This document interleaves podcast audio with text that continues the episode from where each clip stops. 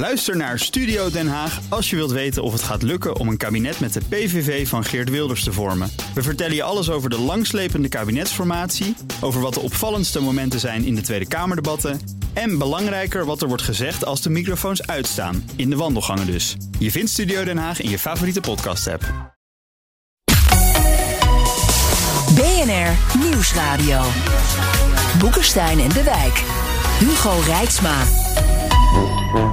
Okay, um, hang on. Uh, sorry. Oh, the, the, the phone. Make sure the kids hear words. You, anyway. Last night I was on the television. uh, On television, I was on the telephone. The question is whether or not we should be in a position where you uh, um, are. Why can't the the the experts say we know that this virus is in fact uh, um, uh, is, is, is going to be. Uh, or excuse me, we, we, we know why all the drugs. Oké, oké, oké. Weet je, het is misschien. eh, wacht even hoor. Het is misschien niet helemaal. Het is niet Trump. Maar het is misschien ook niet helemaal wat je had gehoopt. Een jaar na de overwinning van Biden op Trump. En een jaar voor de midtermverkiezingen in Amerika. die zijn presidentschap alweer kunnen lamleggen. Welkom bij Boekenstein aan de Wijk. Wij maken de balans op. Op zoek naar de nieuwe wereldorde. Met in de studio. Zijn zij nog steeds zo blij met de man die in leeftijd inmiddels het IQ van zijn voorganger is gepasseerd? Boekenstein en Rob de Wijk. Onze gast is Paul Verhagen, Amerika-analyst bij HCSS, het kantoor van Rob. Welkom Paul. Oh, eh, dankjewel. Kan u wel vrij uitspreken dan als u voorop werkt? Nee. We moeten misschien Nee, even nee, nee, checken. dat kan niet. Ik heb toestemming gekregen van Rob om het te spreken. Maar ik keek nog even naar de approval ratings eh, van Biden. Die, En de enige die, die nog lager scoorde in deze fase van zijn presidentschap was Trump. Ja. Dat is wel knap. Ja, ja, second best. Ja. Gaat het wel een beetje goed met hem? Want Ik bedoel, ik heb wel alle ergste quotes er- eruit gehaald voor de introductie. Maar gaat, Nee, ja. gaat het wel goed? Hm. Het kan beter. Ehm, het is in ieder geval een vooruitgang op eh, zijn voorganger. Dus, eh, en dat is ook waarom mensen op hem hebben gestemd. Waarom ik op hem heb gestemd. Het is niet per se enthousiasme voor Biden, maar enthousiasme tegen Trump. En dat is ook gelijk het probleem waar we eh, mee zitten. Want eh, nou ja, het is niet eh, zo vilijn als Trump was. Maar het is ook niet, eh, maak je niet proud to be an American, zeg maar. Maar, maar die approval ratings, hè? Eh, de tijden zijn veranderd. Als je gewoon kijkt naar de totale fragmentatie van de politiek, ook hier in Europa. Die, die, die is er ook in Amerika. Dus die approval ratings die kunnen gewoon nooit hoog zijn. Omdat hele Amerika gefragmenteerd is. Dus nog maar een klein deel van de bevolking eh, die zal eh, helemaal Biden omarmen. Wat, wat, wat denk jij? Ja, dit is zeker een trend dat eh, vroeger was een approval rating in de 60% was niet ongewoon. Ja. En de president was een soort van partijoverstijgend figuur. Eh, en tegenwoordig is het gewoon van je wordt gekozen met nipt 52% of zo. Exact. Je gaat drie maanden na je eh, verkiezing ga je door de 50% heen en dan ben je eigenlijk al afgezwakt. En dat zijn nu die 100 dagen die zo beroemd zijn. De eerste 100 Maar, dagen maar dan kan je toch nooit die approval ratings van nu vergelijken met de approval ratings van, laten we zeggen, vorige presidenten. Nee, niet- Trump wel, denk ik. Eh, maar daarvoor, Pak gewoon een ander cijfertje. Want deze week waren gelukkig. gouverneursverkiezingen in Virginia. Ja. En die verloren de Democraten nadat Biden die staat wel op zijn naam had geschreven. En meteen las ik, gaan de alarmbellen af bij de Democraten. Want die verkiezingen volgend jaar. Eh, Paul, zou je zeggen, is dat een, een zorgelijke uitslag daar in Virginia of niet zo belangrijk? Ja, het is sowieso een zorgelijke uitslag. Kijk, die staat is door 10 punten gewonnen eh, door Biden een jaar geleden. En nu is dus blijkbaar gewoon een 10 procentpunten gat gesloten door de Republikeinen. Eh, dat hebben ze ook slim gedaan. Ehm, en je moet je heel erg zorgen maken over dat gebrek aan enthousiasme van de Democratische Partij. En ook die interne tweestrijd tussen de progressieve vleugel en de meer gemodereerde vleugel. En eh, het feit is gewoon dat eh, je je gewoon afvragen van oké, de Democraten hebben het Huis, de Senaat en het Witte Huis. Hoe kan het dat je gewoon niks hebt klaargespeeld? Ja. Hoe kan het? Je hebt een jaar gehad. Wat, wat heb je gedaan? Ja. En wat ik er ook heel angst- nog geen jaar. Ja, wat ik er heel interessant aan vind, is dat eh, ja, Trump twittert niet meer. Hè, dus die invloed is minder. Hij heeft wel zijn steun uitgesproken aan die, eh, de, aan die aan de Republikeinse kandidaat. Hè. Maar die is overigens die is helemaal geen Trumpist, die man. Maar wat heeft hij nou gedaan? Die heeft dus het, het, het grote zwakke plek van links is natuurlijk de wokeness. De mensen, gewoon, mensenstraat moeten daar niks van hebben. En eh, ze hebben dus prachtig eh, ja, geframed dat critical race theory hè, ook werd onderwezen op high school, wat helemaal niet waar is. Het is gewoon helemaal niet waar. Maar dat was voldoende om een aantal mensen gewoon naar de Republikeinen over te krijgen. En dit betekent, dit is voor, als, als ik dus stel je voor dat ik eh, mevrouw Cortez was in Amerika, dan zou ik me hier dus echt enorme zorgen over maken. Want de Republikeinen hoeven alleen maar weer een cultuuroorlog te starten. Ja, ja. En they tend to win culture wars. D- d- Met andere woorden, dit is toch wel echt zorg hoor. Ja, ja, nou het meest zorgelijke vind ik nog niet eens dit, maar dat, eh, laten we zeggen, de voorstanders van een, een illiberale democratie, dus een autoritaire democratie waarbij een sterke man eh, kiest en eigenlijk eh, het, het hele, ja, de hele rechtsstaat terzijde schuift. Republikeinen die beginnen zich echt in die richting te ontwikkelen en die staan tegenover eh, de meer democratische kracht in Amerika. Dat houdt elkaar ongeveer in evenwicht. Dus wat er ook gebeurt, hoe je het ook wendt of keert, ook al komt er straks weer een democraten aan de macht. Dit is zeer zorgelijk, want dit betekent dus dat 50% van Amerika gewoon ja, de rechtsstaat, zoals wij die zien, niet eerbiedigt. dat dat, vind ik, dat vind ik eerlijk gezegd het allergrootste probleem. En dat moet ook een, een echt een, een grote waarschuwing zijn in de richting van Europa. Dat je dus niet met Amerika op dezelfde voet verder kunt gaan. En dit is een heel belangrijk punt waar ik het helemaal mee eens ben. Eh, en dat betekent dus ook, iemand op Twitter zei van ja, jullie zitten altijd, zijn altijd voor de Democraten, Rob en jij. Hè? Ja, luister eens, de Republikeinse Partij in de huidige situatie is gewoon verschrikkelijk. Is Nee, echt- wij, zijn voor de, wij zijn voor de rechtsstaat. ja, En voor democratie. Ik bedoel, mij interesseert het eigenlijk hoegenaamd niks of de Democraten of de Republikeinen aan de macht zijn in Amerika. Ik bedoel, ik ben ik ben geen. Amerikaan. Ik ben een Nederlander en het maakt me niet uit. Dus eh, mij interesseert het eigenlijk alleen maar wat buitenlandbeleid eh, van, eh, van die eh lui in het Witte Gaan we zo behandelen, En, ja, en, ja. Wat, en wat dat voor gevolgen voor ons heeft. Maar nee, maar ik, ik vind, dat is natuurlijk gewoon wel een rode draad die door dit programma heen loopt. Ik vind het verschrikkelijk als eh, niet-democratische krachten gewoon zo verschrikkelijk sterk Al beginnen. wordt daar in Amerika in deze termen over gesproken of alleen door de Democraten? Ehm, in de termen van tweestrijd sowieso. En je Robert Keken hè, in de Washington Post eh, laatst. Ja, Ja. ja. en je zit ook op polarisatieniveau uh, dat je eigenlijk al sinds de burgeroorlog niet meer hebt gezien. En dat is, dat is echt heel zorgelijk. Um, en heel zorgelijk. Het idee dat de, dat de politieke oppositie de vijand is. En dat je koste wat het kost met allerlei illiberale uh, methodes die uh, om zeep moet helpen. Dat, dat zou niet moeten kunnen. En verkiezingsresultaten dus gewoon als, uh, als illegaal uh, wegzetten. Hè? Gewoon verkiezingsresultaten ja. negeren. Maar, ja. maar nou even terug naar het binnenland. Hè? Toch maar even. Uh, op dit ogenblik is een groot debat gaande over uh, een groot pakket van 1,75 uh, biljoen dollar. Dat is het nog, hè, biljoen. Het probleem zit hem niet bij de Republikeinen, want die doen feitelijk uh, niet mee omdat ze de minderheid hebben, maar er zit intern Democraten. En dat pakket is uh, zeg maar nu gehalveerd.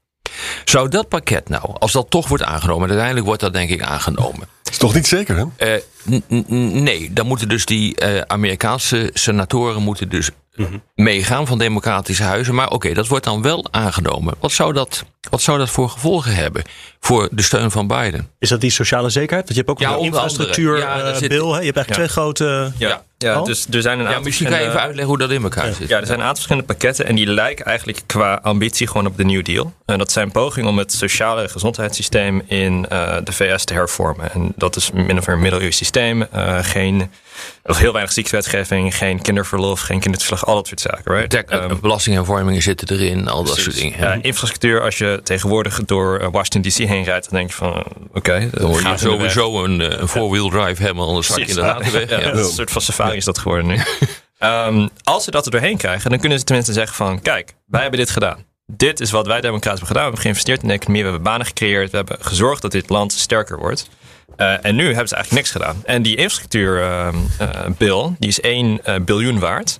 En die is al in, ik geloof, in augustus aangenomen. En die ligt daar nog steeds, omdat de, Republiek, of de Democraten kunnen niet besluiten welke volgorde ze willen doen voor eerst het sociale zekerheidsnet of ja. dan infrastructuur. Ja.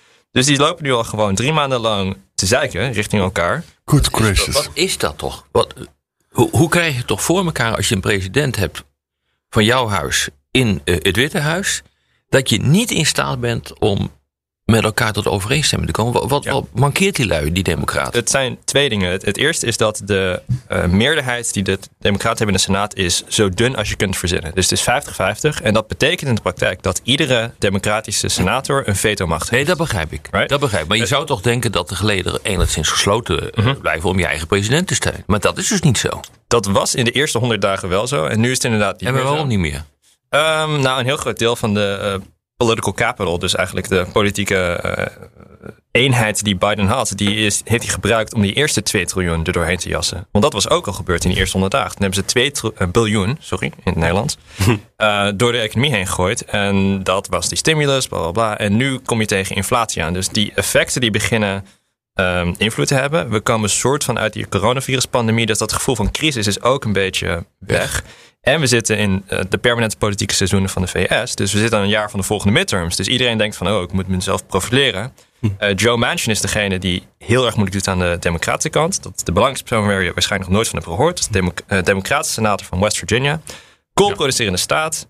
eh, heeft helemaal niks met klimaat. Die wil gewoon kool blijven graven en verbranden en et cetera. En die is het gewoon niet eens. En die weet dat hij gewoon die positie heeft. Misschien één ding om erbij te zeggen. Ehm, de democraten die vliegen elkaar de haren in. Maar dat is ook politiek heel slim uitgespeeld door de republikeinen. Ja, Die zeggen namelijk, wij gaan gewoon niet voor jullie dingen stemmen. ja. Oké, fijn. Eh, dat betekent automatisch dat je steeds verder naar links wordt geduwd. En als je steeds verder naar links wordt geduwd, dan wordt het steeds moeilijker en moeilijker om in het midden zo'n ja, ja. compromis te vinden. En dat spelen ze uit. Maar je kunt dus niet zeggen dat het een grote wanhoopstoestand is. Want dit pakket ligt wel degelijk voor. 2 triljoen is er al doorheen, of biljoen moet je zeggen. In het Ja. Nederlands is er al doorheen gejast in het, eh, in het voorjaar. Eh, als dit gebeurt, en dit gebeurt denk ik wel op een of andere manier. Want uiteindelijk zullen ze hun knopen tellen en gaan ze Het mee. moet ergens komende weken. Moet het, Ja, moet het, weet je, d- dan kun je dus niet zeggen dat dit totaal mislukt is. Dat, dat kun je niet zeggen. Maar de vraag is natuurlijk uiteindelijk of je het daarmee redt. Maar je kunt niet zeggen dat dat dan gewoon één grote bende is. Nee, en dit is ook misschien een intrinsiek Amerikaans probleem. Is, eh, Amerika kent A, een heel lang politiek seizoen, heel lang campagneseizoen. En twee, een hele korte termijn waarop je verkiezingen doet. En met name infrastructuur, maar ook bijvoorbeeld een Obamacare, duurt decennia voor je daar echt de vruchten van ziet. En, en de Amerikaanse stemmer is gewoon heel ongeduldig. Dus dat, dat is moeilijk. Ja. BNR Nieuwsradio. Boekenstein en de Wijk. Op zoek naar de nieuwe wereldorde. Dit is Boekenstein en de Wijk. En dat programma is natuurlijk niet zonder Arend-Jan Boekenstein en Rob de Wijk. Mijn naam is Hugo Reitsma en onze gast is HCSS Amerika-analyst Paul Verhagen. Met hem evalueren we president Biden. Enige teleurstellingen binnenlands, maar Rob ook wel buitenlands. Hè? Ja, Voor ik eh, heb eens Europa even dat wat dacht, plusjes en minnetjes eh, gezet. Maar eigenlijk, grappig genoeg, overheersen de, de plusjes. Oh, toch? Ja, ja, nee, maar kijk. Een Afghanistan. grote- nee, nee, maar Afghanistan vanuit het perspectief van Biden is het eigenlijk heel goed gegaan. Afghanistan, het is rustig. Eh, Er wordt niet gevochten. Eh, Ik bedoel, het is nou niet een land eh, waar je op vakantie moet gaan of eh, waar je leuk kan leven. Al, al helemaal niet als vrouw. Maar dat doet er even niet toe. Waar het om gaat, is dat het rustig is. Dus de pleuris is niet uitgebroken. En dat, ik heb ook vaker gezegd, als dat niet gebeurt, heeft Biden gewonnen. En dat dreigt nu inderdaad te gebeuren. Maar als je gewoon kijkt wat er eerder dit jaar is geweest... met zijn ontmoeting met Poetin. Godzijdank, hij praat met Poetin. Rutte wil niet eens praten met Poetin. Maar daar heeft hij bijvoorbeeld eh, een punt gemaakt van cybersecurity. Op zijn leeftijd, de meeste mensen van die leeftijd weten niet eens wat cyber is. Laat staan eh, eh, wat je eraan moet doen. Maar dat heeft hij wel op de agenda gezet. Ehm, net, een paar dagen geleden, is besloten om een einde te maken aan die handelsoorlog tussen de EU en, en, en Europa. De- hij is meegegaan, ook met de Europese Unie, om die mondiale belasting op eh, grote bedrijven, multinationale bedrijven eh, in te zetten. Dat, dat, dat, is ook, dat is ook positief. Hij heeft het voor elkaar gekregen om de G7 bij elkaar te brengen in het Verenigd Koninkrijk. Plus een groot aantal eh, landen uit de Indo-Pacific. Een dam wordt opgericht eh, tegen China. Dat is ook positief. Nou, zo kan ik nog wel even doorgaan. Dat is toch wel opmerkelijk hoor, wat hier gebeurd is. En, en dat willen we allemaal maar niet zien. Omdat we natuurlijk vooral in dit land vooral met, met onszelf bezig zijn. Maar dit is wel gebeurd. Maar ik, ik ben toch iets kritischer. Eh, Nou zeg. de, de, de manier, de, manier, ja, de manier waarop hij dus uit Afghanistan teruggetrokken is, dat, dat mag allemaal be- belangrijk zijn voor Amerika, want ze wil concentreren op China. Ja. Maar ja, je betekent dus wel dat, je, dat de relatie met Europa verstoord is. Dat klopt. En, Europa, en, en, en Biden heeft ook Europa nodig in de strijd tegen China. Hè? Tweede is, hij zit nu, eh, hij was bij die COP een paar, eh COP 26 een paar jaar. Als hij die, die, die, die, die, die grote bil niet door het eh, congres heeft, heeft hij dus geen leiderschap op dat milieugebied. hè? Nee, maar eens hè, Jan. eh, ik redeneerde ook, zei ik, vanuit eh, Biden, vanuit Amerika. Dat geldt natuurlijk ook voor Aukens. Hè. Dat pakt met eh, Ja. de Australiërs en de Fransen. Dat heeft, Ja. dat, dat, hij heeft zich daar een beetje onhandig gedaan, zei hij tegen Macron in, eh, in Italië. Eh, ja, eh, dat klopt ook inderdaad. Maar vanuit zijn perspectief is dat er wel. En eh, wat er dus gebeurt, en dat moeten we ons echt realiseren, is wanneer een supermacht onder druk staat, dan gaat hij voor zichzelf. Gaat hij keuzes En dat, maken. dat doet hij ook. En het beleid tussen, eh, tussen Trump en, en Biden in het buitenland is niet zo groot. Behalve dan dat, eh, dat in naam Biden voor multilateralisme gaat. Dus ook voor eh, coalities met de Europeanen. Het punt is alleen, als je niet meedoet, dan word je irrelevant. En dat is precies wat u nu ziet. Maar dat is absoluut te verwachten van een supermacht die onder druk staat. Ja. En Amerika heeft het recht natuurlijk om En dat is niet leuk voor ons, te- maar daar moet, dat is ons probleem. Daar moeten wij een antwoord op vinden. En Amerika heeft het recht om zich te concentreren op China. Om gewoon dus daar Ja. energie voor vrij te maken. Ja. En wij zijn inderdaad, eh, ja, dat overkomt ons. Eh, In Europa overkomen ons vaak dingen. Omdat we geen speler zijn eigenlijk. Hè? Ja, we zijn wel een speler, alleen een ander soort eh, speler. Maar goed, Ja, ik, ik denk dat een. Kijk, Biden maakt keuzes die strategisch logisch zijn. En de uitvoering is meestal vrij calculeerbaar. Maar eh, Afghanistan is een logische strategische keuze. Elk is ook een logische strategische keuze voor de Amerikanen. Maar dan doen ze het gewoon zo onhandig. Dan bel even Macron. Right? Of doe het even wat beter in Afghanistan. Maar het is, er is in ieder geval een consistentie in het beleid. En onderschat het ook niet. Er zitten gewoon competente bureaucraten nu bij de State Department. Ja, en dat het is ook alweer vier jaar geleden dat is gebeurd.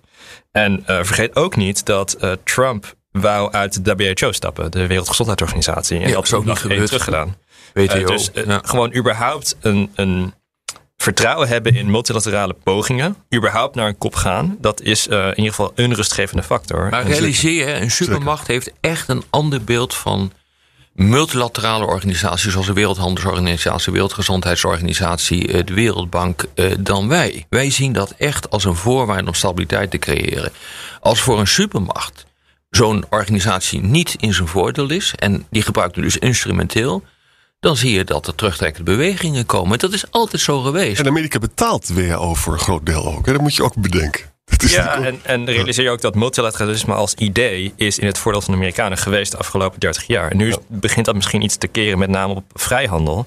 Eh, nou, dan, dan gaan ze dat gewoon doen. En dan moet Europa maar meedoen. Want Europa die is relatief passief in zelf een geopolitieke koers varen. Ja. Dus die doen wat de Amerikanen Nou, dat ben ik niet met je eens, maar goed. eh, eh, dat is ook, denk ik, niet waar. Eh, We doen dat wel als Europeanen.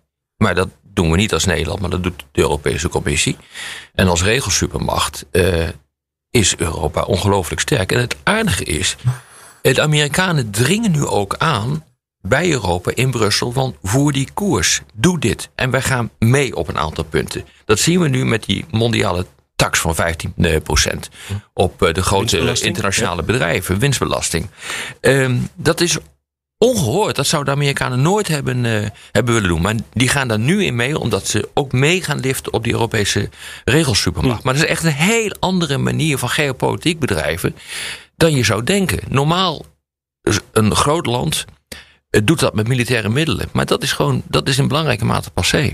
Ja, het is misschien goed om, om te highlighten is dat de regelwetgeving rond privacy, de GDPR in Nederland of de AVG in Europa, dat, dat is de meest vooraanstaande privacywetgeving in de wereld. En die is ook overgenomen door een aantal Aziatische landen. Dus in door Korea, en Amerika, Japan, et cetera. En door Amerika. Dus dat, zijn die standaarden die door Europa worden Oh, gezet. maar de, maar de, maar de lijst is oneindig wel. Ja, die, nee, de lijst is veel oneindig van dit ja, soort. eh, Hoewel de winstbelasting, die kwam volgens mij uit de VS. Die kwam Nee, niet uit Europa. Nee, toch? die kwam, uit Europa. Biden, nee, eh, nee, nee. nee. Ook, nee, de Fransen hebben dit ook allemaal gewild. Die hebben, dringen hier al heel lang Ja, die. Dit is Ja, gewoon eens een discussie. Dit is typisch Europees, zo'n mondiale eh, Ja.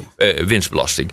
Ja, eh, Biden heeft dat handig gedaan. Want die, het lijkt net alsof hij het nu, nu bedacht heeft. Maar dat is helemaal niet zo. Dat komt gewoon uit Europa. En Duitsland ook, hè? Ja, Duitsland ook, exact. Nou, je hebt wel een welwillende partner nu al in een Biden. We zijn niet overal over eens, maar dat helpt natuurlijk wel heel erg. Ja. Het helpt heel erg dat Trump niet overal tegenaan loopt te schoppen. Ja. Ja. Ja, maar dat is het grote verschil. Ja. Dat is absoluut het grote verschil. Dat hij dus probeert op een of andere manier nog met zijn bondgenoten wat te doen. Maar, nogmaals, als een, uiteindelijk zal een supermacht altijd voor zichzelf kiezen. Dat kan niet anders. Zeker als hij onder druk staat. Ja, als, we, als we via het buitenland nu weer eventjes terugkeren naar het Amerikaanse binnenland. Wat moet Graag. Biden dan voor elkaar krijgen om te zorgen dat niet die Republikeinen eh, volgend jaar het congres terugpakken en, en zijn presidentschap eigenlijk effectief alweer voorbij is? ik maak mij grote zorgen. Ehm, Wat ze sowieso moeten doen is gewoon die infrastructuurbil en het sociale eh, zekerheidsnet eh, gewoon er doorheen jassen. Ze moeten gewoon wetgeving gaan maken. Eh, heel veel nieuws hoor je nu over inflatie. eh, en dat dat een soort van aanvalspunt is van de Republikein. Ik denk zelf dat dat op zich wel zal meevallen over een jaar. Want het heeft een groot deel met supply chains te maken, met corona ook. Uh, maar ze moeten voorzichtig zijn, de Democraten, voor hun linkervleugel. Um, Twitter is niet het electoraat. Mhm. En uh, wat je over je heen krijgt op Twitter is niet de mening van de meeste stemmers. Uh, en ze moeten laten zien dat ze gewoon competent zijn. Biden is gekozen omdat hij competent zou zijn, omdat hij rustig zijn, omdat hij zou zijn, omdat hij gewoon wetgeving gaat passeren. Doen ze niet. Uh, moet je gaan doen, anders dan verlies je. Nou ja, goed. Ik, zo lang zit hij dan ook weer niet. Dat is waar. En ze hebben nog wel een paar maanden. Maar dit moet wel gaan gebeuren. Nou, zo niet als verloren zaak, denk ik. Ja. En dan kan Trump weer terugkomen? Dat kan Want dat is dan mogelijk de volgende stap. Nou hè? ja, weet je, alles kan. Ja, Ik, maar ik denk dat die kans niet zo groot is. Nee, het probleem is veel meer dat die Republikeinse partij, waar we het eerder over hebben eh, eh, gehad, die is zich aan het ontwikkelen tot, eh, laten we zeggen, de vijand van de rechtsstaat. Ja. Daar zit het probleem. in. Dus het maakt me niet zoveel uit wie er dan aan de macht komt. Maar als dat iemand is die dat gedachtegoed huldigt, dan hebben we echt een probleem hoor. Ja, puur strategisch is het overigens niet heel erg voor de Democraten als Trump nog een poging doet. Want Biden heeft gewonnen, en reeds hij overtuigd gewonnen, omdat mensen tegen Trump stemden. Ja, ja. En het probleem dat de Democraten hebben is: oké, je bent tegen Trump, fine, I get it. Maar waar ben je dan voor? En dat is dan weer niet duidelijk. Ja, de Dus- vraag is natuurlijk wel of Biden nog een termijn krijgt. nog ik bedoel, wie gaat er nou eh, nog een keer op voor het presidentschap als je 84 bent of zo? Ja, maar dat- Maar ik ben, Eh, toch, ik ben toch eh, bezorgd. La- laat ik even de sommerman spelen. Ja. Het gaat niet goed met de pandemie in Amerika. De kinderen worden nu ook geïnjecteerd, maar het, ding, dus het loopt allemaal op. Pandemie zijn we nog lang niet klaar mee. Er kan zomaar weer een nieuwe variant komen. Ik zit we allemaal elkaar wel heel glazig aan te kijken. Ehm, dan hebben we het probleem dat die inflatie stijgt toch behoorlijk. Mensen moeten meer betalen voor hun producten in de supermarkt. Daar houden ze niet van. Nee. Nou, en dan hebben we het probleem dat de Republikeinen hebben nu massaal uit angst voor Trump het, zitten ze Trumpiaanse obstructie te plegen en te schoppen en zo. Ze hebben ook geleerd van Trump hoe je verkiezingen kan winnen in het verleden. Daar zijn we dus ook niet van af. En ze kunnen dus heel makkelijk weer een, een culture war eh, met dat critical race theory. Daar heb, heb ik echt wakker van gelegen. Dat dat zo makkelijk gaat. Ja. En dat kan je kopiëren.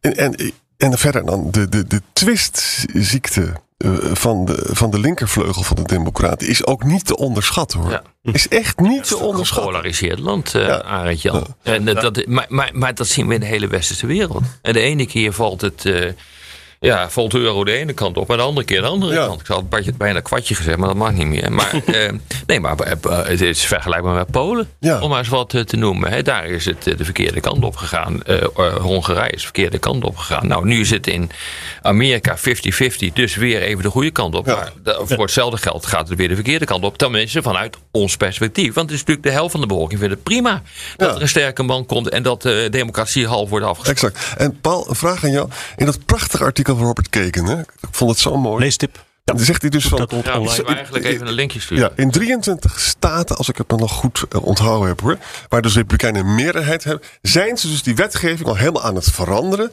En dan is het cruciaal van als er dus een disputed eh, re- election result is, dan mag het parlement daar besluiten wat de uitslag is. Ja. Ja, dus de, de Republikeinen, eh, we hebben het hier ook over demografische trends. En dat was altijd het verhaal van: oké, de, Democra- de Republikeinse partij is gedoemd, want eh, meer minderheden, minder wit land, et cetera, et cetera. Eh, de Republikeinen die zien dat, die hebben ook heel veel geïnvesteerd in gewoon illiberale praktijken in allerlei staten. Om gewoon Ja. het moeilijker te maken voor Democraten om te stemmen. En ze zeggen dan dat het niet Democraten zijn, maar het zijn gewoon Democraten. Eh, en ze hebben ervoor gezorgd dat ze alle eh, machtsmiddelen eigenlijk hebben om zo'n eh, verkiezing, waar de uitslag dan niet duidelijk is, om naar toe te trekken. Dus bijvoorbeeld in Georgia, kun je nog herinneren dat Ja. daar heel veel eh heisa was, is nu een verkiezing over de Secretary of State. De Secretary of State in Georgia is degene die over de verkiezing gaat. En een van de kandidaten is daar gewoon een unapologetic pro-Trump. De verkiezing is gestolen. eh Raffensperger is een ehm, deep state Illuminati uh, voor Biden.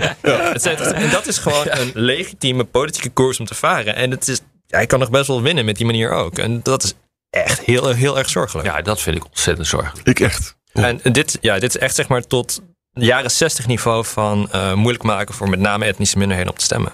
Gewoon teruggang. Our constitutional crisis is already here, heet dat eh, stuk van Robert Kagan in de Washington Post. Ja. Lees dat en griezel nog eventjes lekker door. Terwijl wij afronden op de radio. Op de podcast gaan we door met luisteraarsvragen. Luistert u op de radio, dan verwijs ik naar Apple Podcast, Spotify of boekensteinendewijk.nl. Gert-Jan Waterink, had Biden niet beter een Independent Restoration President kunnen worden? Een tussenpaus die de VS enkel zou klaarstomen voor twee dingen: koopkrachtvergroting van arm ten opzichte van de middenklasse en een begin maken met een meerpartijensysteem. Nou, hij is wel een tussenpaus.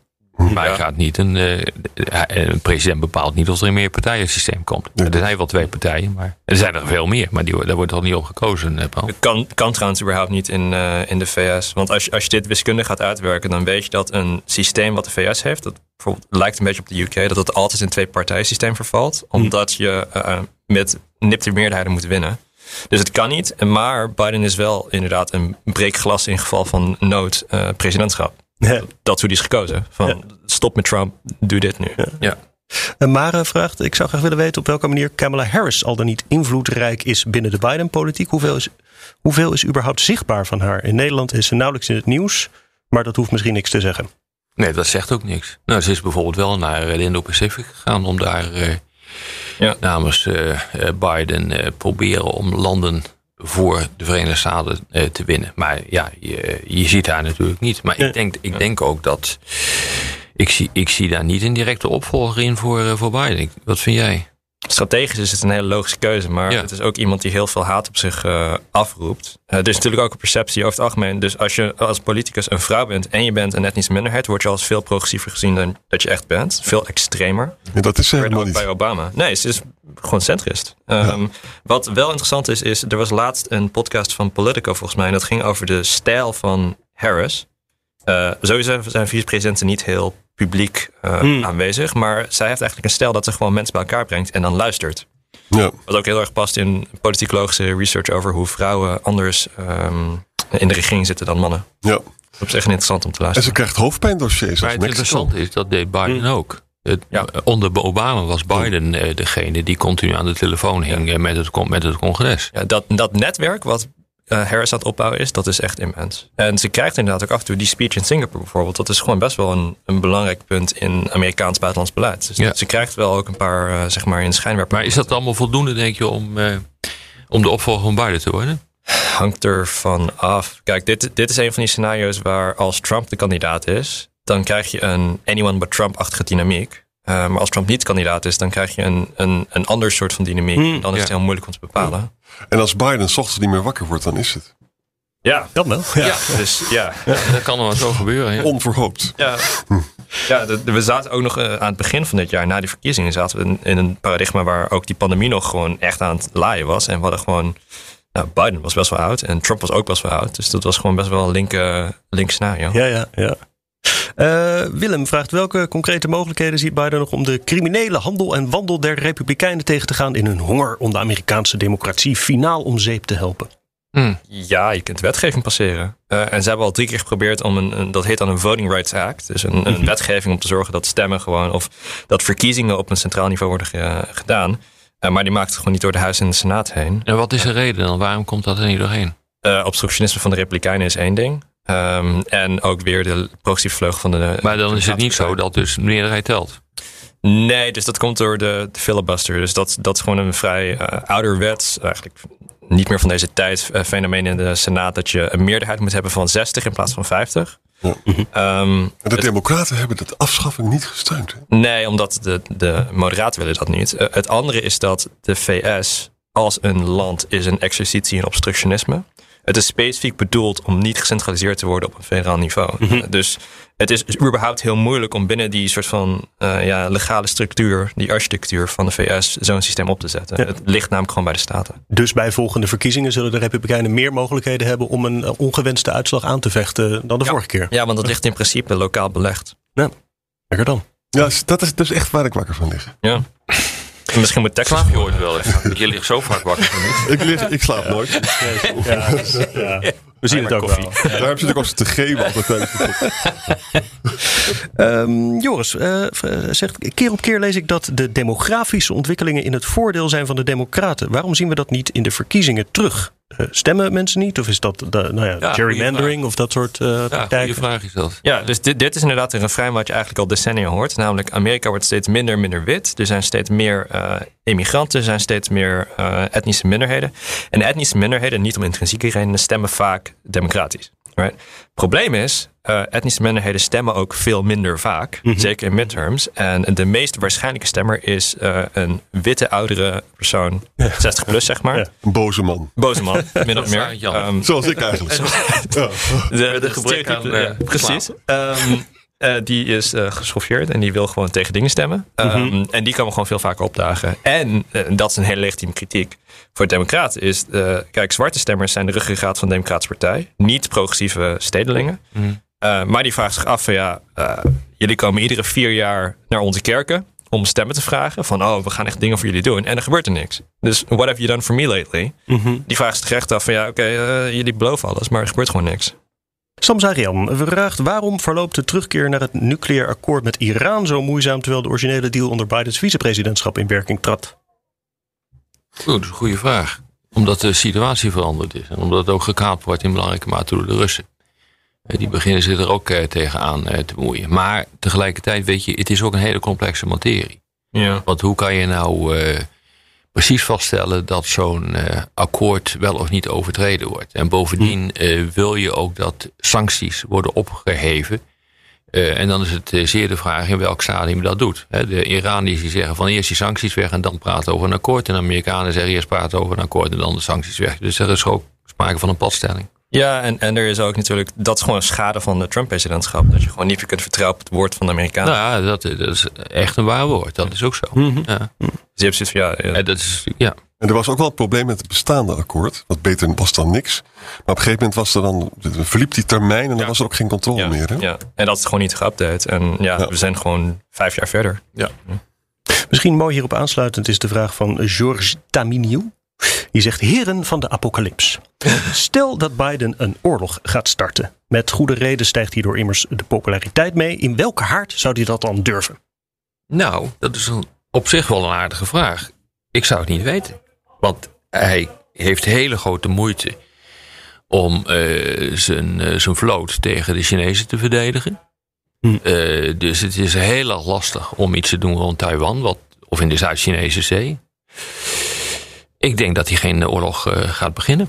Dat Tenzij veel- dat ongelukken veel- gebeuren. Ja, nee, exact. exact. Maar, Ja. maar niet bewust, dat is wel heel erg stom. Dat is wel een, een vorm van, van zelfmoord, eh, die eh, per definitie, nou ja, dan ben je bij de ap- apocalyps, per definitie een heel groot risico in zich houdt tot escalatie naar nucleair. En, Nou, nooit, en nooit meer Irak en Afghanistan. Ja. Heel belangrijk. Nou, in Europa zal dat dus niet gebeuren, maar ja, ik, Ja. Denk, ik denk het niet. Kijk, het probleem is dat er is maar één logische partij om oorlog mee te voeren. en Dat is China. En alle andere landen zijn niet logisch omdat Biden juist troepen wil terugtrekken uit verschillende plekken. Zodat je kunt richten op China. Dus waarom, waarom zou je dat doen? Dat hele idee van die strategic pivot naar Azië, die verlies je daar dan mee. En Ja. binnen Azië is eigenlijk maar één partij waar je een oorlog mee zou kunnen of willen voeren. Belangrijke reden om je troepen terug te trekken uit Afghanistan. Ja. Dat is hier ook niet echt in het nieuws geweest. Maar dit was wel een belangrijke Zeker, reden voor zeker. Biden om dat te doen. Want dan maakt hij tenminste middelen, maar ook aandacht vrij voor, voor Azië. Ja, misschien een Noord-Korea.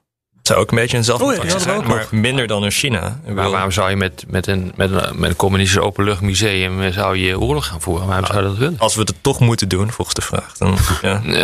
Eh, militair zit het vast. Hè? Ik bedoel, dat is, het is een Ar- Armageddon. Maar minder vast dan China? ja. Dat ga je ook niet winnen. Nee, ik, ik denk dat Arend Jan gelijk heeft. Als het gebeurt, dan is het een ongeluk. Maar het kan maar zo gebeuren hoor. Ik bedoel, eh, dat kan. Met, met, met een eiland in de Zuid... Kan zomaar, hè? Ja. Gewoon een willekeurig eiland. Ja. Ongenoemd eiland. Ja. Eh, Mark H., welke speelruimte heeft Biden überhaupt voor fundamentele geopolitieke koerswijzigingen? Is America First niet nog steeds de essentie van het buitenlandbeleid, maar nu gebracht op vriendelijker toon? Tuurlijk. Kijk Ja. maar naar, eh, hij heeft niks afgeschaft van eh, de maatregelen ten aanzien van China van, eh, van, van Trump. Dat eh, beleid gaat gewoon in hoog, eh, zelfs in een hoge versnelling door. Ja. Dus nee, maar kijk, het succes hangt echt af van of je Europa daarin meekrijgt. Eh, alleen kan dit niet doen. Dat heeft eh, Trump geprobeerd. Daarvan hebben we ook altijd gezegd, nou, dat, gaat, dat, dat wordt een mislukking. Nou, dat is ook gebleken. Het heeft alleen maar eh, bijgedragen aan de verzwakking van Amerika. Wil, wil je wat doen, moet je echt Europa meekrijgen. En daar speelt dus dat Duitsland enorme belangen in China heeft. En dat daar dus een, echt een spanningsbron tussen Duitsland en, Ja. en Amerika bestaat. Nou, ja, kijk, het interessante is, en die discussie begint nu te komen, maar daar moeten we eens een keer een andere uitzending over maken, denk ik. Is dat de Amerikanen beginnen zich nu te realiseren dat die regelmacht van Europa ontzettend belangrijk is. En dat die gedeeltelijk ook compenseert en zelfs effectiever is dan de militaire macht van Amerika. Mm. En eh, als je dat gaat realiseren, dan ga je op een heel andere manier nadenken over geopolitiek. En dat is op dit ogenblik heel voorzichtig aan de hand achter de Waarbij het militaire dus minder belangrijk is en het geostrategisch, het economisch en de regel. Ja, exact. En vergis je overigens ook niet, ieder buitenlands beleid is Amerika of Duitsland, whatever first. Right? Een, een buitenlands beleid dat niet gericht is op je eigen land is irrationeel. Ja. Dus ja, dat Ja, wordt anders natuurlijk ook, eh, hij heeft dat idee gelanceerd van eh, het buitenlands beleid voor de middenklasse. Dus alles wat er gebeurt moet effect hebben op de middenklasse. Dat volgens mij is het onzin, e- eerlijk gezegd. Maar goed, maar het is dus een buitenlands beleid gericht op China om banen terug te halen naar Amerika, om eens wat eh, te noemen. Nou, Maar voor ja. Duitsland is het Europees, hè, omdat ze zichzelf niet vertrouwen door de holocaust en de geschiedenis. Ja, er zit, eh, ik ben geen expert voor Duitsland, maar voor Duitsland is het ook gewoon een groot belang om met Europa samen te werken. Want ze zijn sterker met elkaar. Dus dat, dat kun je Ja, ook zelf terugkoppelen op. eh, ja, Duitsland first betekent ook Europa first. Duitsland Ja, first. en de Fransen begrijpen dat heel goed, maar de Britten hebben er nooit wat van begrepen. En die Ja, komen nu van een koude kermis straks. Ja. Sluiten wij af om een beetje terug te komen daar waar we begonnen met een scherpe vraag van Michael Roelen. Eh, die wil weten: kunnen we stellen dat Trump een succesvoller president was in zijn eerste jaar dan Biden nu? Nee, dat vind ik niet. Als je kijkt eh, gewoon naar alle plusjes en minnetjes eh, die ik heb opgenoemd, dan overheerst echt het aantal plussen. Nou, nou, hangt vanaf wat je succes noemt. Als je het hebt over. Vanuit ik wil, zijn perspectief. Hè? Ja, ik bedoel, gewoon- de relatie met Europa, dat is nog steeds een kloot om het maar even huiselijk eh, te zeggen. Maar oké. Dus als jij zegt van ik, ik ben Trump en ik wil gewoon zoveel mogelijk shit stirren en eh rotzooi veroorzaken als ik wil, dan is Trump echt super. Had hij een effectief jaar? Right? Ja, Dus maar niet goed ja. voor Amerika. Nee, Dit is beter nee, voor nee, Amerika. Nee, dus het hangt een beetje vanaf wat je succes noemt. Als je het hebt over ik wil het hele politieke klimaat omgooien, vervormen, de hele. Ja, maar dat is een soort nihilisme waarvan Ja, je kunt precies. afvragen of dat nou echt, eh, echt bijdraagt aan, Ja. eh, aan, de, aan de statuur en, en de veiligheid van, eh, van. Amerika. En op ieder praktisch, logisch, rationeel niveau is Biden gewoon succesvoller dan Trump. Omdat hij gewoon überhaupt weet hoe wetgeving werkt en hoe. en hoe internationale werkt. betrekkingen werken. Ja, dat, dat- is niet onbelangrijk. Werkt met het systeem in plaats van tegen het systeem te schoppen. Dat is gewoon productiever. En als je geïnteresseerd bent in stabiliteit, in veiligheid, en als je ook nog een paar idealen hebt, dan kun je gewoon helemaal niks met Trump. Nee. Kan- kan- hoe kan je nou als, als denker heel positief zijn over Trump? Dat kan toch niet? Ja, als je een soort van F the system eh, houding hebt. Nou ja, als je Ja. Inderdaad, inderdaad kapot wil maken, Arend-Jan, dan... eh, Oh, daar ben ik geen voorstander van. nou, sommige blanke, witte mannen, hoe noem je dat, eh, Boze. boos. Slecht slapen. Die vinden dat wel. Dit was er Boekenstein en de Wijk. Namens Arend-Jan Boekenstein en Rob de Wijk zeg ik dank voor het luisteren. Speciale dank aan Paul Verhagen. En tot volgende week. Bij BNR ben je altijd als eerste op de hoogte van het laatste nieuws. Luister dagelijks live via internet. Bas van Werven. En heel langzaam komt de zon op rond dit tijdstip. Je krijgt inzicht in de dag die komt op BNR, het Binnenhof in Nederland en de rest van de wereld. De Ochtendspits. Voor de beste start van je werkdag. Blijf scherp en mis niets.